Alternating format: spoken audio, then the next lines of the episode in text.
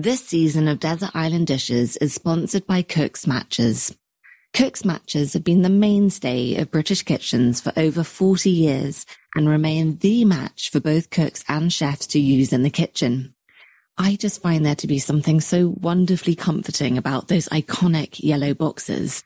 Perhaps it's because I grew up with them always being in my parents' kitchen, or perhaps it's because they were always there in the background of every birthday cake being lit. No kitchen should be complete without a trusty box of these matches. They are just the easiest and most eco-friendly way to light everything from stoves and barbecues to candles. You may think that all matches are created equal, but surely we've all gone through a box of matches where they all break before you can even get one to strike. And that simply doesn't happen with Cook's matches. And that's why they've been the go-to kitchen match for so long. As an added bonus, each box now features a recipe from the one and only Tom Kerridge. To find out more, head to the website www.cooksmatches.co.uk and you can find them on social media with the handle at cooksmatches. Thank you very much to Cooks Matches. Hi, I'm Margie Nomura and welcome to the Desert Island Dishes podcast. This is the podcast where every week I ask my guests to choose their seven desert island dishes. These range from finding out about the dish that most reminds them of their childhood, the best dish they've ever eaten, and of course, the last dish they would choose to eat before being cast off to the desert island. How are you all? I hope you're having a lovely week. It's feeling distinctly autumnal, which I can't pretend to be sad about. I know we didn't really have a summer, but I love autumn. Cozy fires, crunchy leaves, the promise of an apple crumble. Anyway, I digress. so happy to be back with you each week. Thank you for your lovely comments on last week's episode with Michel Roux. This episode is with the wonderful Rachel. We had to record this remotely and I think I pressed the wrong button somewhere, which is so typical and means the recording isn't quite as good as I like it to be. But after umming and ahhing, I thought maybe you'll forgive me and I hope Rachel and her brilliant laugh make up for some of my technical issues. And hopefully going forwards, I will know which button to press. We can but hope anyway. so I hope you're sitting comfortably, preferably with a biscuit. But I know lots of you will be cooking, cleaning, walking the dog, or on your way to work. So wherever you are and whatever you're doing, enjoy today's episode. My guest today is Rachel Ama. Rachel is a rising star of the London vegan scene. Her passion for vibrant, colourful food has seen her amass an army of followers online after she went vegan seven years ago. She started her YouTube channel to show just how easy and delicious it was to cook vegan food. And since then, she's gone from strength to strength. She won the Observer Food Monthly Rising Star Award in 2019, has presented the food program on Radio 4, and has just released her second cookbook. She grew up in North London with her mum, but her recipes are also heavily influenced by her Caribbean and African roots. She has a clever knack for putting a vegan spin on the classic dishes with a real emphasis on flavour. She has been described as vegan goals. She inspires, she cooks, she dances, and most of all, she's passionate about vegan life. Welcome, Rachel. Hello, and thank you for having me. That was such a lovely intro. Oh, you're so welcome. I'm so glad to get you on Desert Island Dishes. In the introduction just now, I described you as a rising star. But from everything I can see, you've arrived. Presumably oh. now you're just a star. that is so sweet. does it, does it feel like that to you? Are you sort of the kind of person that can look back and, and see how far you've come or are you always looking forward to the next challenge? I think I'm trying to balance both because I think it's good sometimes to look back at your younger self and be like, Hey, sis, look what you did. Yeah. You had no idea that you was going to be where you are today. So there's, it's nice to take a moment to acknowledge that. But I am always also thinking, but I want to complete this and I want to do this and I want to do that and I got to do this finding balance. So you've just brought out your second cookbook, which is really exciting. And I'm really looking forward to talking about that a little bit later. But first off, I wondered, how do you think you would get on on the desert island? Is the idea of being sent to a desert island one that excites you, or would you be scrambling to get off? I think I would be very excited right now because I'm desperate for some sunshine. Okay. So the idea of being on an island away from the internet and away from normal life is really appealing to me right now. Yeah, that's actually quite a pertinent question at this time, isn't it? When It no is. one's been allowed to go away, is sort of yes, send me to the desert island. But are you are you quite a practical person? Like, do you see yourself sort of whittling a boat out of a bamboo tree, or you know, what? what how would you approach it?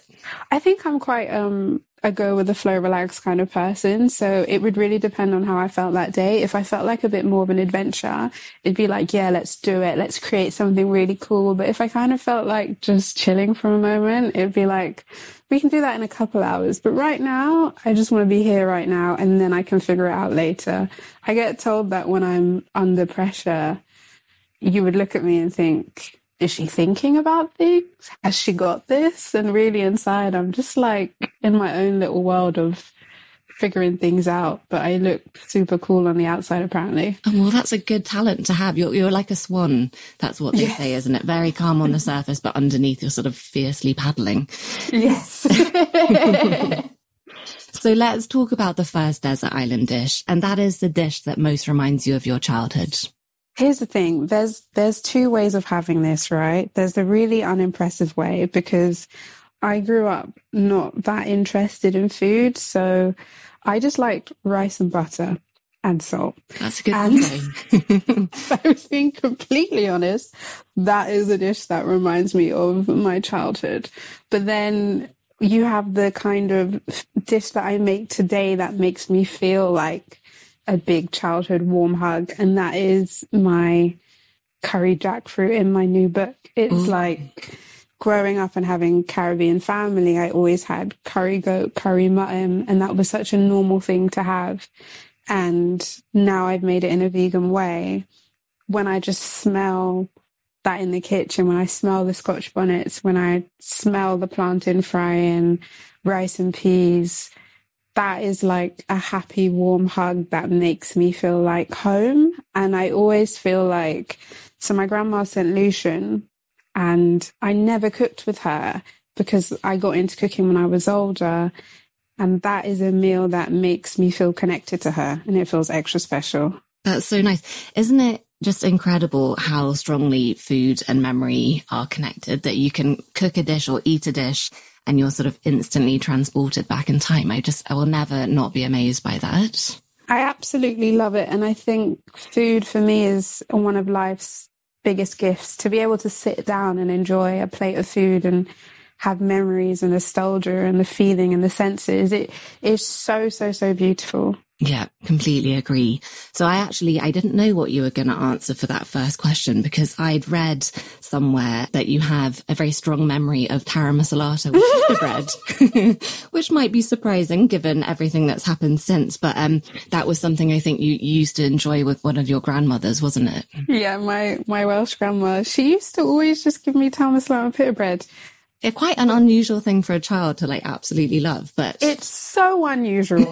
so, like, when I repeat it back, I'm like, what? Like, that is so weird. it's very um, bougie. It's so bougie. That's what I'm like. Rachel who ate rice and butter and then Thomas Latter and pita bread. Like, who are you? it's good to have a mixture. It's good.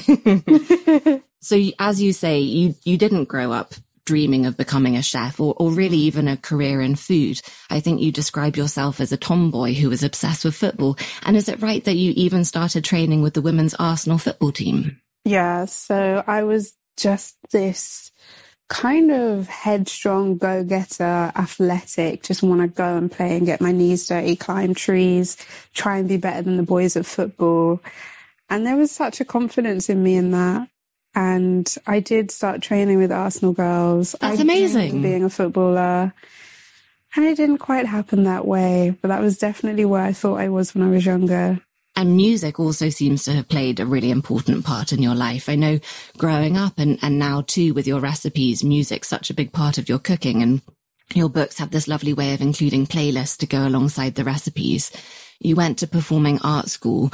What did you think at that point you wanted to do? I, I heard a rumor that there was a dream of being in a Missy Elliott music video. Wow. Yeah. You know me. you know me.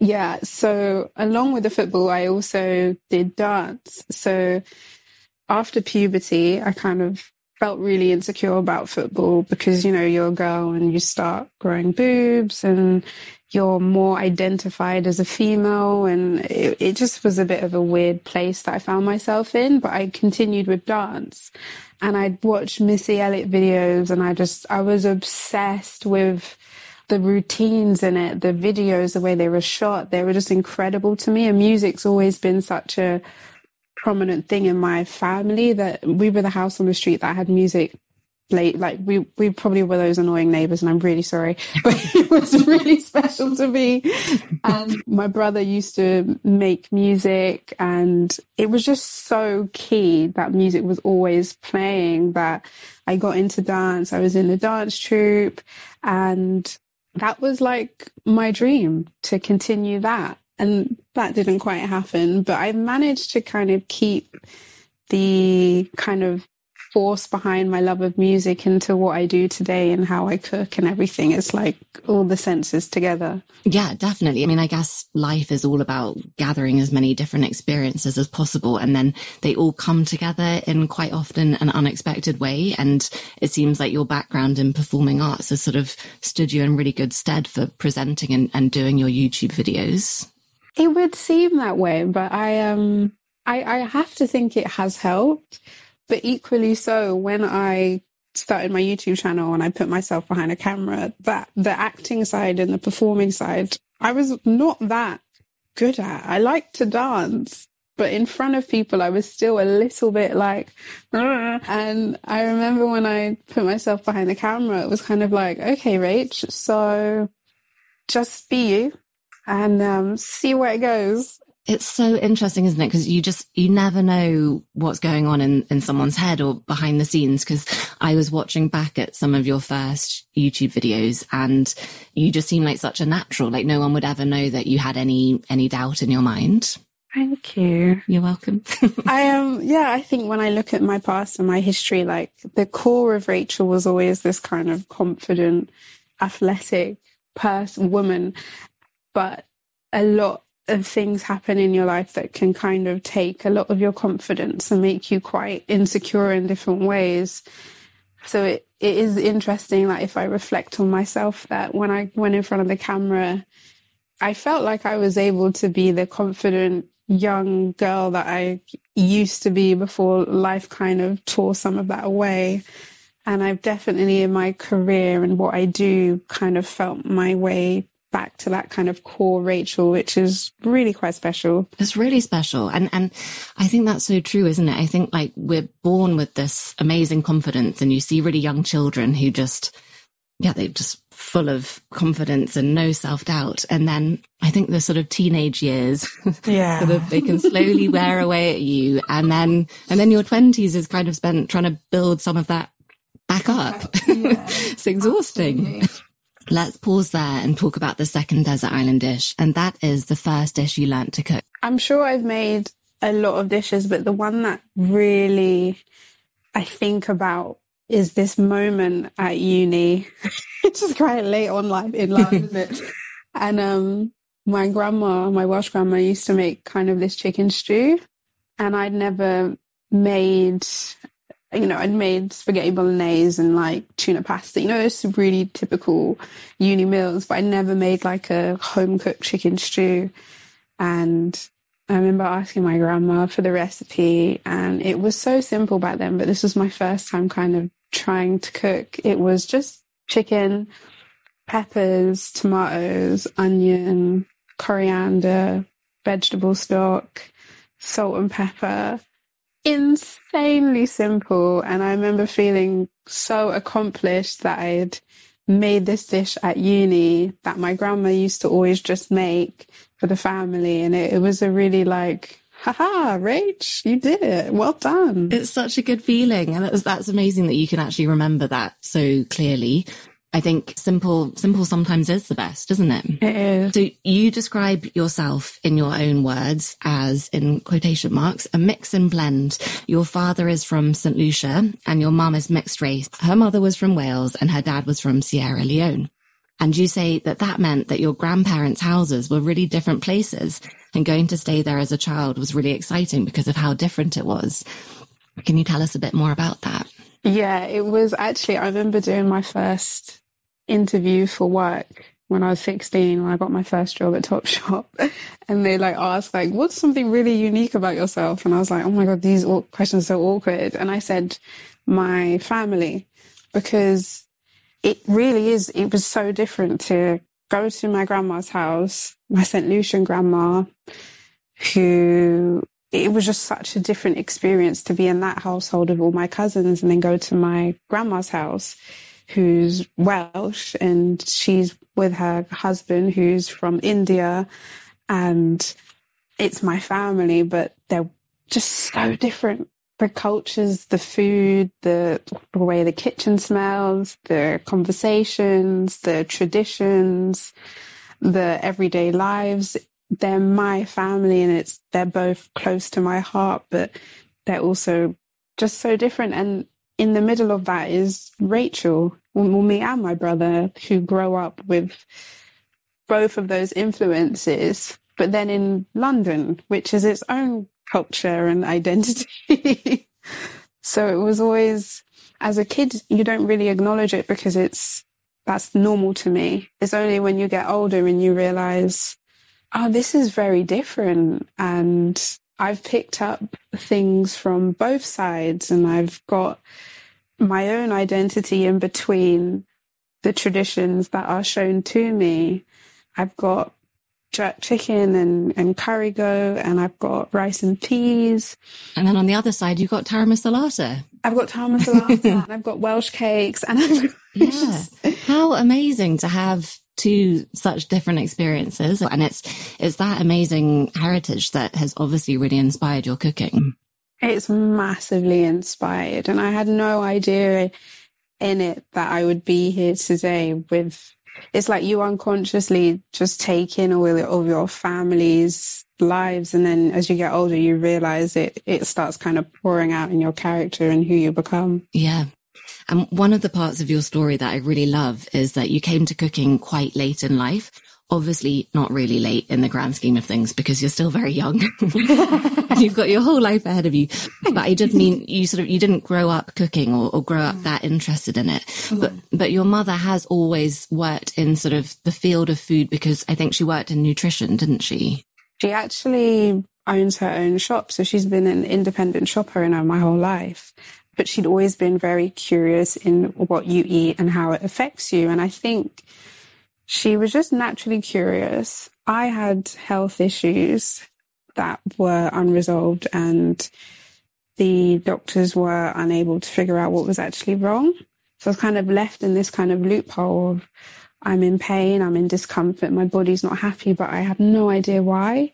So I don't know how to fix it. And I was a teenager and it was kind of like my body was shutting down in different ways. And my mum just kind of looked at me after we'd gone and seen doctors and seen professionals and she said, you know what, Rachel, I just think you're lactose intolerant. and I was like, but I love cheese and hot chocolates. but I was in so much discomfort that I said, you know what? Process of elimination. If this helps, then I've figured it out. If it doesn't help, then I need to keep investigating. Out dairy, and it changed my life. And that was the first experience of really seeing and feeling how what we eat affects our bodies, how how we thrive, and that was massive for me because it completely changed my health. And from then, I because my mum was just naturally so interested in nutrition I just picked things up from her as I got older and it made going vegan a lot easier because I already was quite mindful about what makes my body happy. And, you know, there was that kind of like, oh, if you're not eating fish anymore, how are you going to get your omegas? And I'm like, well, I was already eating chia seeds before chia seeds were chia seeds. Yeah. I think that isn't that amazing that it was your mum that suggested that after you'd seen all of these doctors. I think there's still a reluctance by quite a lot of medical professionals to sort of really hunker down and, and look at the connection between what we eat and and what's going on in our bodies? I actually find it quite. It was maybe ten years ago now, but it. I even find it mind blowing that I went to a, a specialist, a bowel specialist, and not once in the conversation did he ask what I ate. Oh my goodness, that is kind of mind blowing, isn't it? Mind blowing. A bowel special, like oh, this is 10 years ago, and obviously I'm sure there are ones that would ask to eat, but at the time that was my experience, and that's what actually changed my life. Yeah, that's unbelievable. Okay, let's pause there because it's time to talk about the best dish you've ever eaten. Oh my God. this is unfair because now I'm going to be hungry. I know. it's an occupational hazard of mine, Rachel. You've, you have no idea. So I have this Caribbean feast that I like to make, and it is my ultimate happy place. It is, and I, I can't really buy that here in the UK. So, so. tell us what. Yeah, what is it? I will have fried plantain. I will have jerk spiced lentils, Caribbean chana, which is like a chickpea curry, callaloo in paprika, tomatoes, onions, a bit of soy sauce, rotis, like buttery, vegan buttery rotis that just pull apart, and coleslaw and rum punch. Oh my goodness. Um, I love, like, my heart sings when I have a bunch of different flavors and textures all on one plate that you can dip the roti in it, pick up the curry, get a bit of sweet fried plantain, have like cooling coleslaw, a bit of rum punch just to kind of have that on this. Like that is Rachel's happy, happy, happy place where my taste buds are extremely just happy. I'm I'm not surprised, Rachel. You had me at rum punch. That sounds that sounds so delicious. So you say that you really fell in love with food after you went traveling around America when you finished mm. university. Tell us a little bit about that trip, sort of where you went and, and what you ate, because I think at that point you weren't vegan yet. No, I wasn't vegan yet. I had cut out dairy, which made it a, a little difficult. So I went across South America and I started in Argentina. And that was actually where I had beef the first time in my life. Really? Yeah. I was like, well, I'm here. I think this is, if I'm going to try it, it should be in Argentina. Yeah. Well, wow. What a, what a place to have beef for the first time. was, was there a reason that you hadn't had it growing up? There was mad cow disease at one point. So there was this reluctance to have beef. And then from then, I just never took an interest in having it. So. And what did you think when you were in Argentina? I didn't love it, but I think that's because I wasn't used to it. But I was like, oh, cool. so it was just it was just a trip of experiencing different things that you hadn't necessarily grown up with. It must have been exactly. yeah, it, was so phenomenal to to be able to go to Argentina, Brazil, Peru, Chile, Bolivia, Colombia. Colombia, I feel like is my heart in a way I had no idea. I remember I made arroz con coco, which was the first time I saw coconut rice made that way, where they caramelize the coconut so it's nice and brown, and then they kind of toast it, and then they add the rice and they cook it in it so it's kind of sweet. And it was just I remember I went back to my hostel and I tried to make it over and over and over again because I was so determined. I was like, how do they make it like this? This is incredible. I want to make this. And that was when I realized I was really interested in food because I was having all these different types of foods that I'd never had. And I was so interested in how do I make them? And it wasn't a case of, having cookbooks or looking online for things. It was a case of trying food and just wanting to replicate them in random hostels in different parts of the world. And then we went from Colombia and stopped off in Miami, where we then road trip the states, not all of the states, obviously that would that would take. You still be there. yeah, I'd still be there. And uh, we went from Miami, we went through Texas, I was in Louisiana, New Orleans, which was an incredible place to visit because it's just full of so much history. And I feel like because of being in London, I'm used to seeing historical landmarks. I'm used to seeing kind of European architecture. And I was in New Orleans and I was like, oh my God, the place is beautiful. And it's, it's been through so much and the community is so bubbly and lively and creative. The music in the streets. And I love music. I was like, I've just arrived in a hostel and we've walked down the road and there's a whole band playing music and it's incredible. And there's just food on the streets. And I remember I walked down the road in New Orleans and I'm, I'm from London. So I just walked in my own headspace and this guy kind of pulled his hat, like to top off his hat and smiled at me. And I didn't really react because it threw me off. And he was like, you can smile back. And I was like, I'm so sorry. oh no, that says such bad things about Londoners, doesn't it? That when someone's bad... friendly, you're just completely taken by surprise. What is happening here? Literally. and like the fact that I still remember it to this day, I was like shocked at like how we just kind of zoom past everyone and don't take things in. And this kind of kind gentleman was saying hi. And um we just yeah, we went to New Mexico, we went to California, Went to Las Vegas. Sounds like the trip of a lifetime. It was amazing. And I think a large part of cooking and learning to love to cook is actually learning to love to eat, isn't it? It's sort of, it it's such a journey and you can't be a good cook if you aren't a good eater. They exactly. sort of, they go hand in hand. And I just, I really like that this love of food or interest in cooking, it can develop at any time. You know, of course it can with any interest, but I just think it's brilliant that you discovered it and then it so quickly became your career. I think that's something that's going to inspire a lot of people. Can we talk about the story of how you became vegan? I believe yes. that actually started on a date. Can you tell us a bit about what happened? Sometimes I, I regret how honest I've been in the past because it just, just reminds me. yeah, I was on a date and I think I was like, oh, have you one of us was like, "Oh, have you watched anything interesting on Netflix?" We're both like, "We love documentaries," and he was like, "Oh, I've watched this documentary called What the Health. It's really interesting. It's about veganism," and I was like, "Oh, okay." And bearing in mind, I didn't really know anything about veganism or vegetarianism or pescatarianism or any foodism other than cutting out dairy. I just watched it and it sent me down a rabbit hole of watching a, um, documentaries on the subject. And then I went vegan pretty much the next day. And I remember my, I went to my friend's house, her mum's house, and she made a roast dinner. And it was after I'd watched them. I was like, okay. What well, did she make? She made roast lamb. Oh no, Rachel, the worst thing she could have made. and I remember just sitting there going, all right, well, she's made me roast dinner. This is the last one.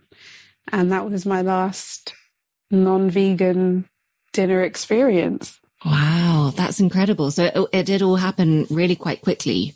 It did. It was a case of me feeling like this kind of.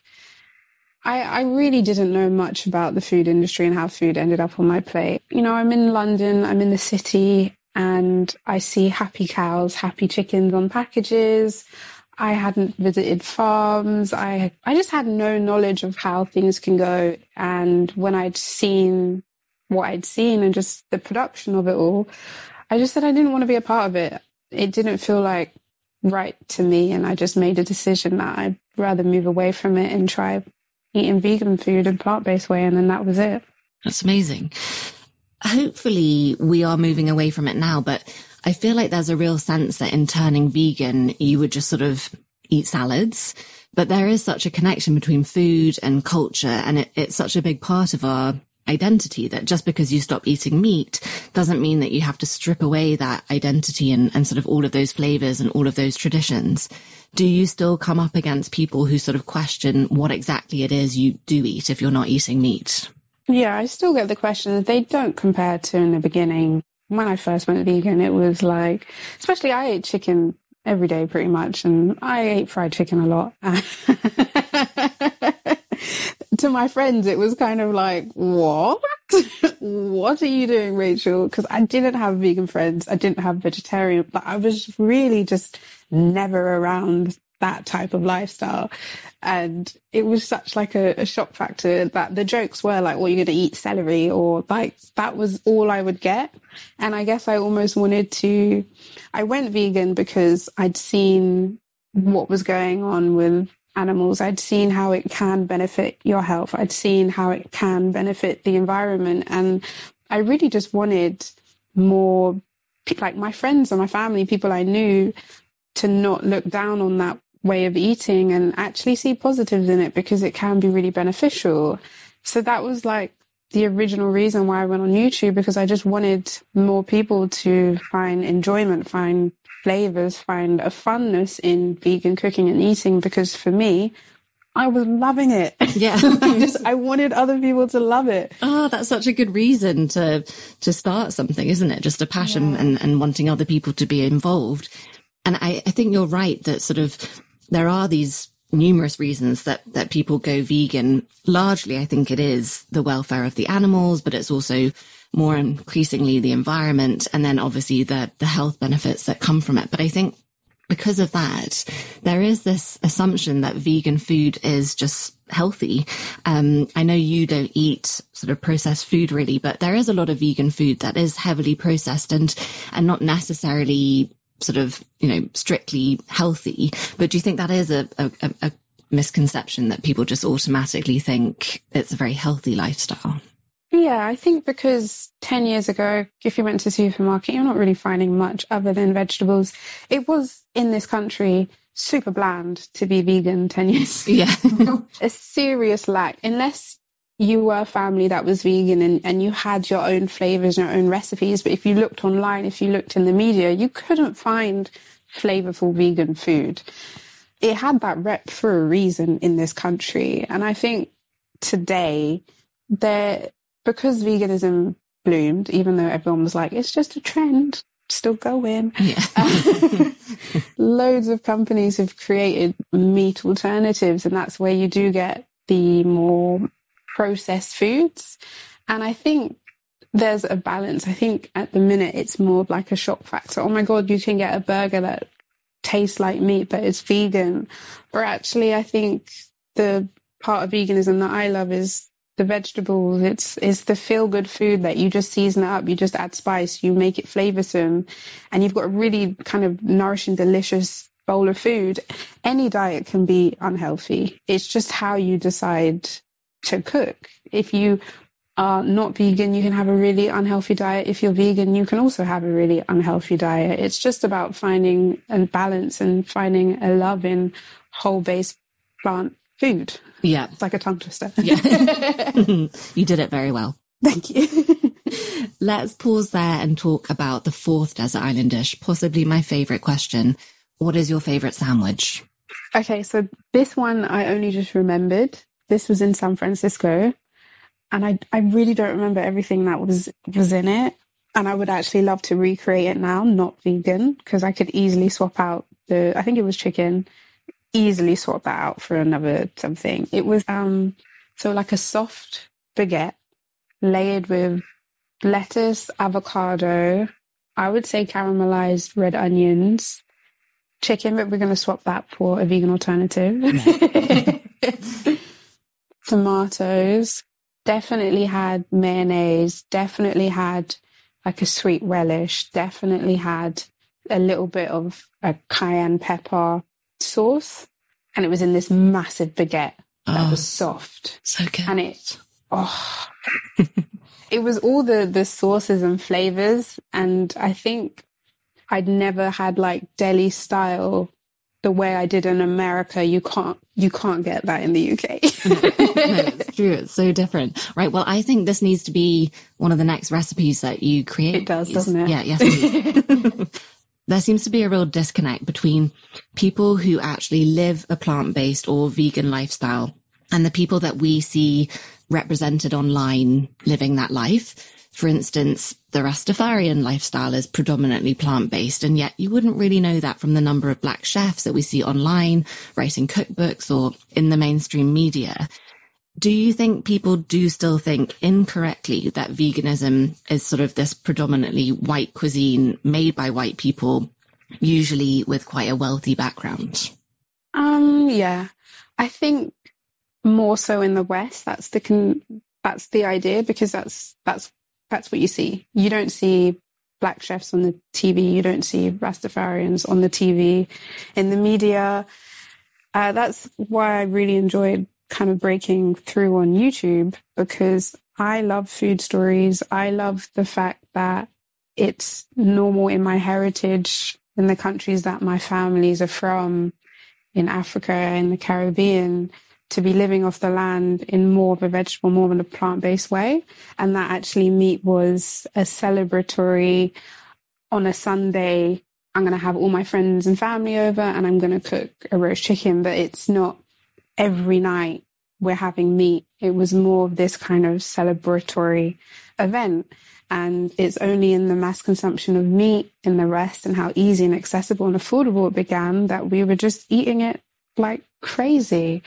So I think I'm I'm hoping that this kind of narrative changes and there's more appreciation, there's more learning and understanding and respect to the cultures and societies that already live in a plant-based way and how they do thrive and they have flavor and it's normal and it's not this misconception of bland, super expensive, unflavored lifestyle. Actually, there's a lot of heritage and there's a lot of history and these are food stories that I personally would love to share and tell and explore.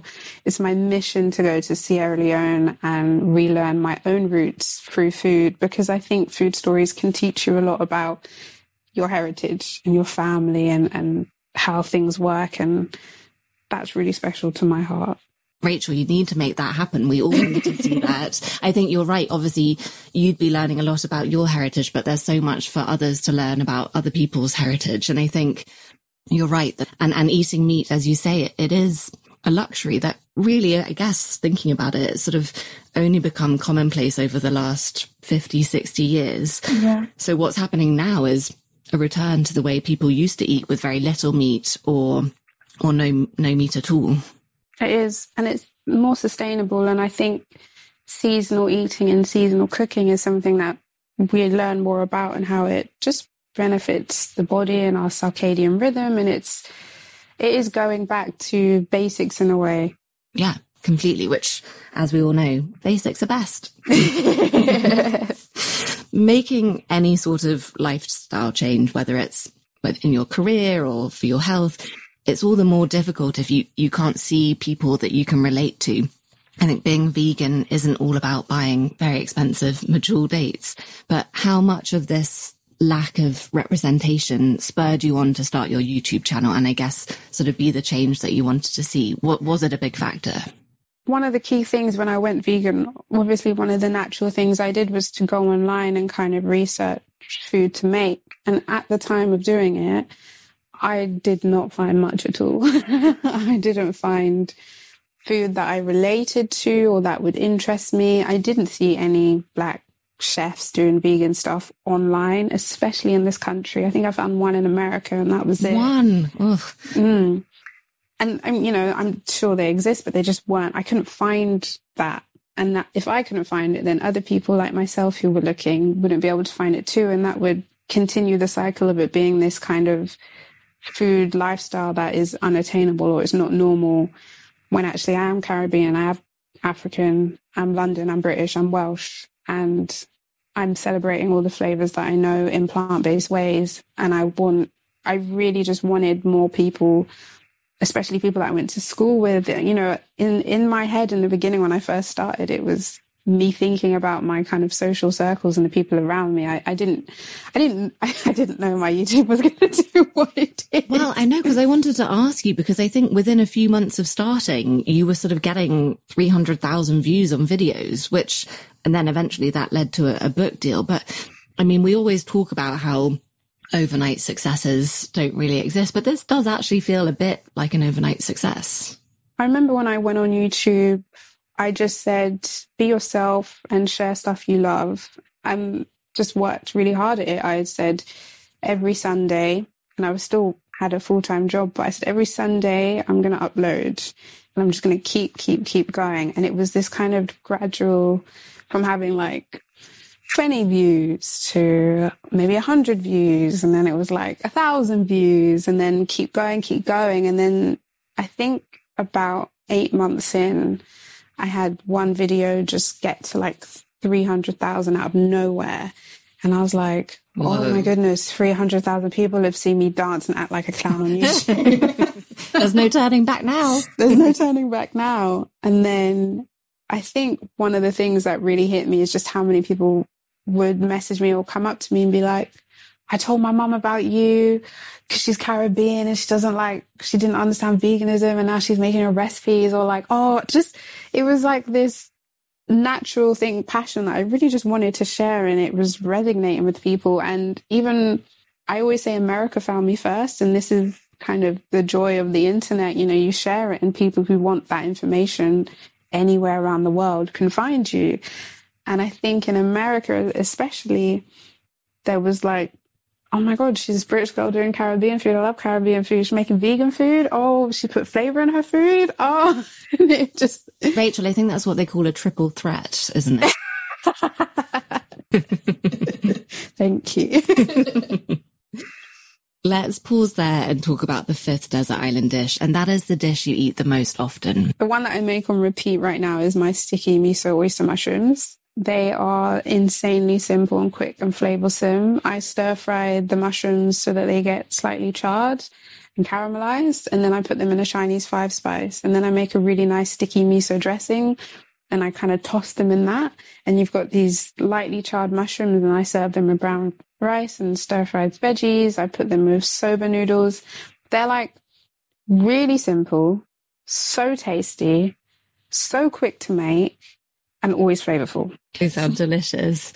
Let's talk about your gorgeous new book. It's called One Pot Three Ways, which is such a brilliant concept for a book. Um, anything that makes people's life easier and also limits the amount of washing up they have to do is a definite winner in my eyes.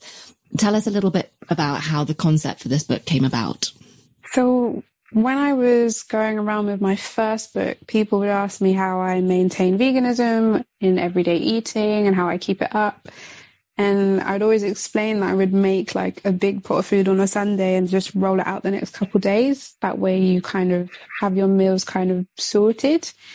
And so after explaining that over and over again, I realized, oh, this could be a book. This could help people in their everyday cooking. So with the book, I just wanted to help make plant-based eating, vegan eating more achievable by kind of just breaking it down, kind of like batch cooking, just much more tastier, in my opinion. So you can make a big pot of food in a pot. You can just make a meal for yourself for that day, or you can make enough that you've got meals covered for the next few days. So take that one big pot. On a Tuesday, you might have it with rice. On a Wednesday, you might turn it into this really quick and simple, delicious stir fry. Or you can make it into patties, depending on what recipe I've, yeah. you've picked. Um, but I just wanted that one pot of delicious food sorted, kind of like before I went vegan. It would be my chicken. If I made a roast chicken on a Sunday, I'll maybe have a roast on a Sunday. Then I'll make some chicken sandwiches out of it on a Monday. Then I'll do something. It's, it's, I think that is a normal way I cooked with meat and other people I knew cooked with meat. It's kind of like replacing that meat centerpiece with a vegan one so that you have meals for the week. And I think everyone's super busy. I'm, super busy now. So it makes it a lot easier to just have that feeling when you come home from work or after a long day going, right, I've got a big pot of food in the fridge ready. All I need to do is maybe roast some potatoes to go with it with a bit of flavor or just cook some rice to go with it or I've already got it sorted. Definitely. with everything that everyone has going on, it can be overwhelming having to constantly think about what you're going to eat for the next meal. So it's, it's a really clever concept where, as you say, it's sort of an elevated form of batch cooking and definitely the way that I think lots of people like to eat. So it's really clever. One of the things that you talk about in the book is this idea of the flavor station that you use when you're cooking, which is such a great way of thinking about cooking. Will you explain what exactly you mean by that to the people listening? I found when I went vegan, obviously you kind of genuinely know most of your vegetables that you can get here, but it's all about how you cook them and how you choose to season them that really elevates you to a different type of meal. And having a flavor station, in my opinion, it's you have all your spices, you have all your flavor, your sauces, your spices, your your rubs. They're sorted. Whether you've got already mixed ones like a jerk spices or harissa spices, or you have just the cumin, the turmeric. You maybe you already know how you like to make your own spice blends. Or you have them there. You have your sauces like your vinegars, which can help you elevate your food. You've got hot pepper sauces, your tomatoes, your coconut. I just kind of explain because I do have that in my house. That's how you transform your tray of vegetables or your pot of vegetables to a whole delicious, beautiful meal. So yeah, I just want to encourage people to get in the flavors, get in the stations.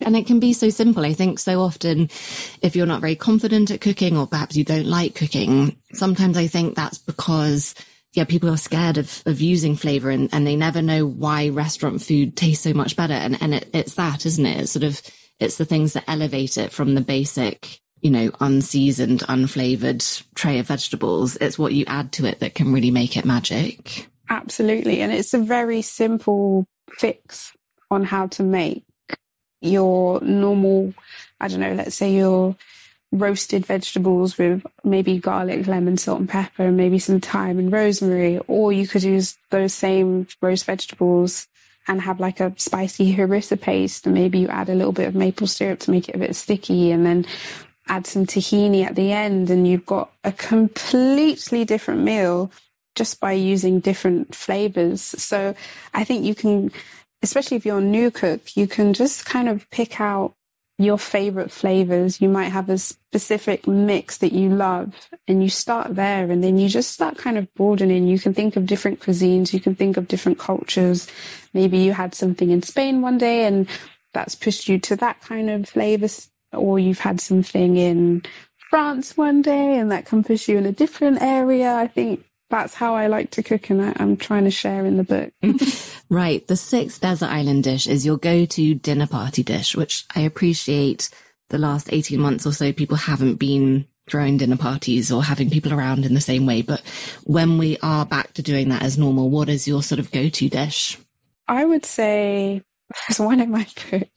Um, it's the black beans that I make because they are really delicious and really fun. And I show you how to make them in three ways, but you can actually use the three ways as just a dinner party meal. So you can make wraps with them, got tortillas, guac, salsa, kind of guac and salsa is just so good. So, so simple and so delicious. and it's just like a, a feast of flavors that you can just get stuck into. And I like dinner parties where people can just grab and take and conversate and it's like when you imagine those kind of family exciting fun get-togethers. That's how i like to share food where you just pick and take and make a big bowl of lots of food. Definitely that's the best the best way. And and do you normally serve a pudding I don't actually, but I love cake. So okay. Who am I?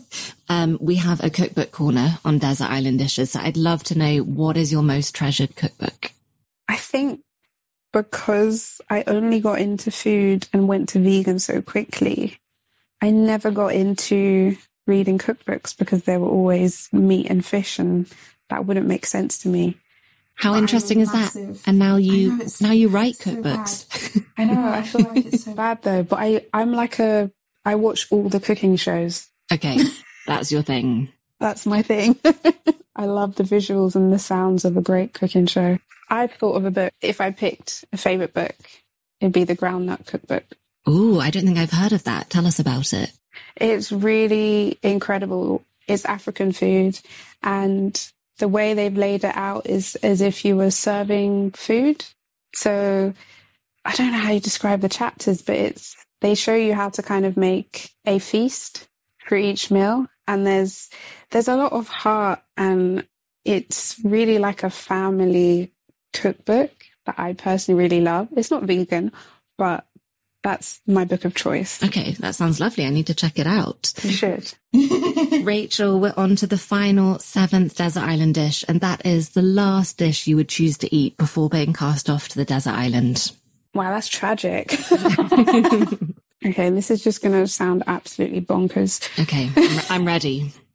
I couldn't leave without having some hummus. So we're going to have like a beetroot spice hummus with some toasted pita bread and olive oil and some fresh herbs. And that's just like a little light. Are you ready to get ready? Starter. A taste bud tingler. There we go. then for the first part of my mains, as a nod to my fried chicken days, my Cajun beer bad oyster mushrooms in a burger. Wow. Okay, with like yeah. a tartar. This is like a, a miniature version, right? Uh, yeah, you can have whatever you want. Thank you. tartar brioche toasted bun. And then my, my second main, because that's done, you know, little mini taster. My second main are these jerk tacos I made, which are insanely delicious. They're with fried plantain, a spicy jerk sauce, a spicy sticky jerk sauce, grilled oyster mushrooms, and lettuce and onions. They're like my middle. I should have ginger beer with that. Okay, now we're on to the desserts because I love cake. Okay. So, so now that we've done that, you know the, what do they call them again? The chocolate puddings with melted chocolate in the middle. Ooh, yeah, a fondant. Mm-hmm. Ooh, yeah, Yeah. yeah. Absolutely a fondant. Oh, yeah. And then just a miniature one because then, then after the fondant, I'm going to have a, some rum cake, Caribbean rum cake. Ooh, yum. And then I'm going to finish up there. Okay. and with that, we'll roll you off to the desert island. With a full stomach. yes, the best, the best way to be. Rachel, thank you so much for letting us hear your desert island dishes. Thank you so much for having me. It's been really, really fun. So there we have it. Another delicious day of desert island dishes. Don't forget that if you enjoyed today's episode, you can rate and review the podcast on iTunes and even subscribe so that you never miss an episode. And it really does make such a difference. It boosts the show in the charts, helps others to find it, which is obviously great, and also means that I can keep bringing it to you each week. If you don't already, come and follow me on Instagram at Desert Island Dishes, and you can sign up for the newsletter and find a whole host of different recipes at desertislanddishes.co. I will see you next week. Thank you again to our sponsor, Cooks Matches. Thank you so much for listening. Bye.